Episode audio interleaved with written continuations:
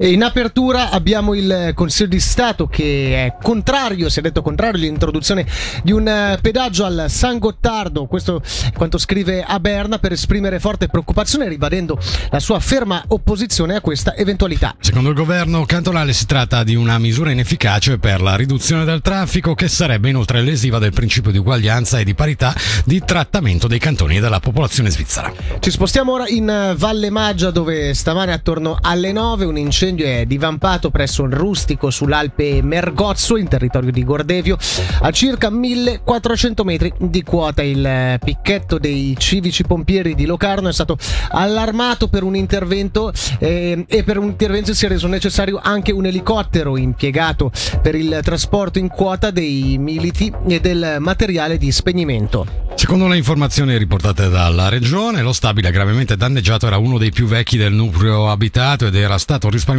dall'incendio che nei primi anni 2000 aveva distrutto molti rustici sulla montagna. Per quanto riguarda le persone sul posto, nessuno ha riportato ferite, eppure il bestiame presente sull'alpeggio è stato salvato. Parliamo ora di imprenditorialità. Ticino e Grigioni risultano poco attrattivi per le aziende. Quanto è questo l'esito di uno studio periodico condotto da Credit Suisse? È uno studio che analizza la qualità della localizzazione delle regioni dal punto di vista delle imprese. Attrattività fiscale per le persone fisiche, disponibilità di manodopera qualificata e accessibilità sono i parametri che le aziende considerano maggiormente parametri che in Ticino e nei Grigioni determinerebbero appunto condizioni sfavorevoli rispetto ad altri cantoni svizzeri, tali da farli posizionare rispettivamente al 23 e al 24 posto, precedendo solamente Giura e Vallese.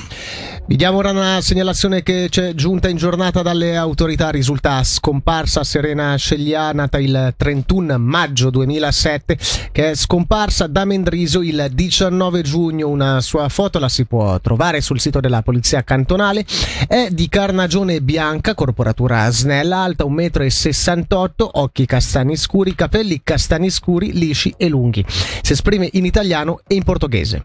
Voltiamo pagina. Quattro comuni, tre scuole superiori e un'associazione partecipano alla creazione del San Bernardino Lab, progetto presentato oggi il cui intento è quello di creare una piattaforma dove saranno disponibili conoscenze delle scuole universitarie per affrontare sfide e problematiche del territorio. Il cosiddetto laboratorio vivente affronterà tematiche e ambiti quali il turismo, l'architettura e l'ingegneria.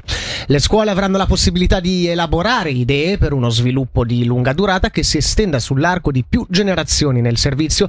Barbara Ber, responsabile di San Bernardino Lab e docente all'Alta Scuola Pedagogica dei Grigioni. Il laboratorio vivente si occupa di raccogliere queste sfide e di trasmetterle alla scuola e alle scuole universitarie. Queste sfide possono essere in ambito turistico piuttosto che architettonico o ingegneristico ed ecco che le scuole potranno elaborare nuove idee, elaborare anche delle possibili soluzioni sempre in ottica di uno sviluppo a lunga durata, non guardare avanti in 10-20 anni ma provare a guardare avanti più generazioni. Ed ecco che queste possibili soluzioni poi ritorneranno nel laboratorio vivente e noi ci occuperemo di presentare queste soluzioni ai diversi attori, alle diverse attrici del, delle regioni a sud e nord, dunque dell'Alta Mesorcina e del Rheinbach. E, e queste attrici, questi attori avranno dunque a disposizione delle soluzioni basate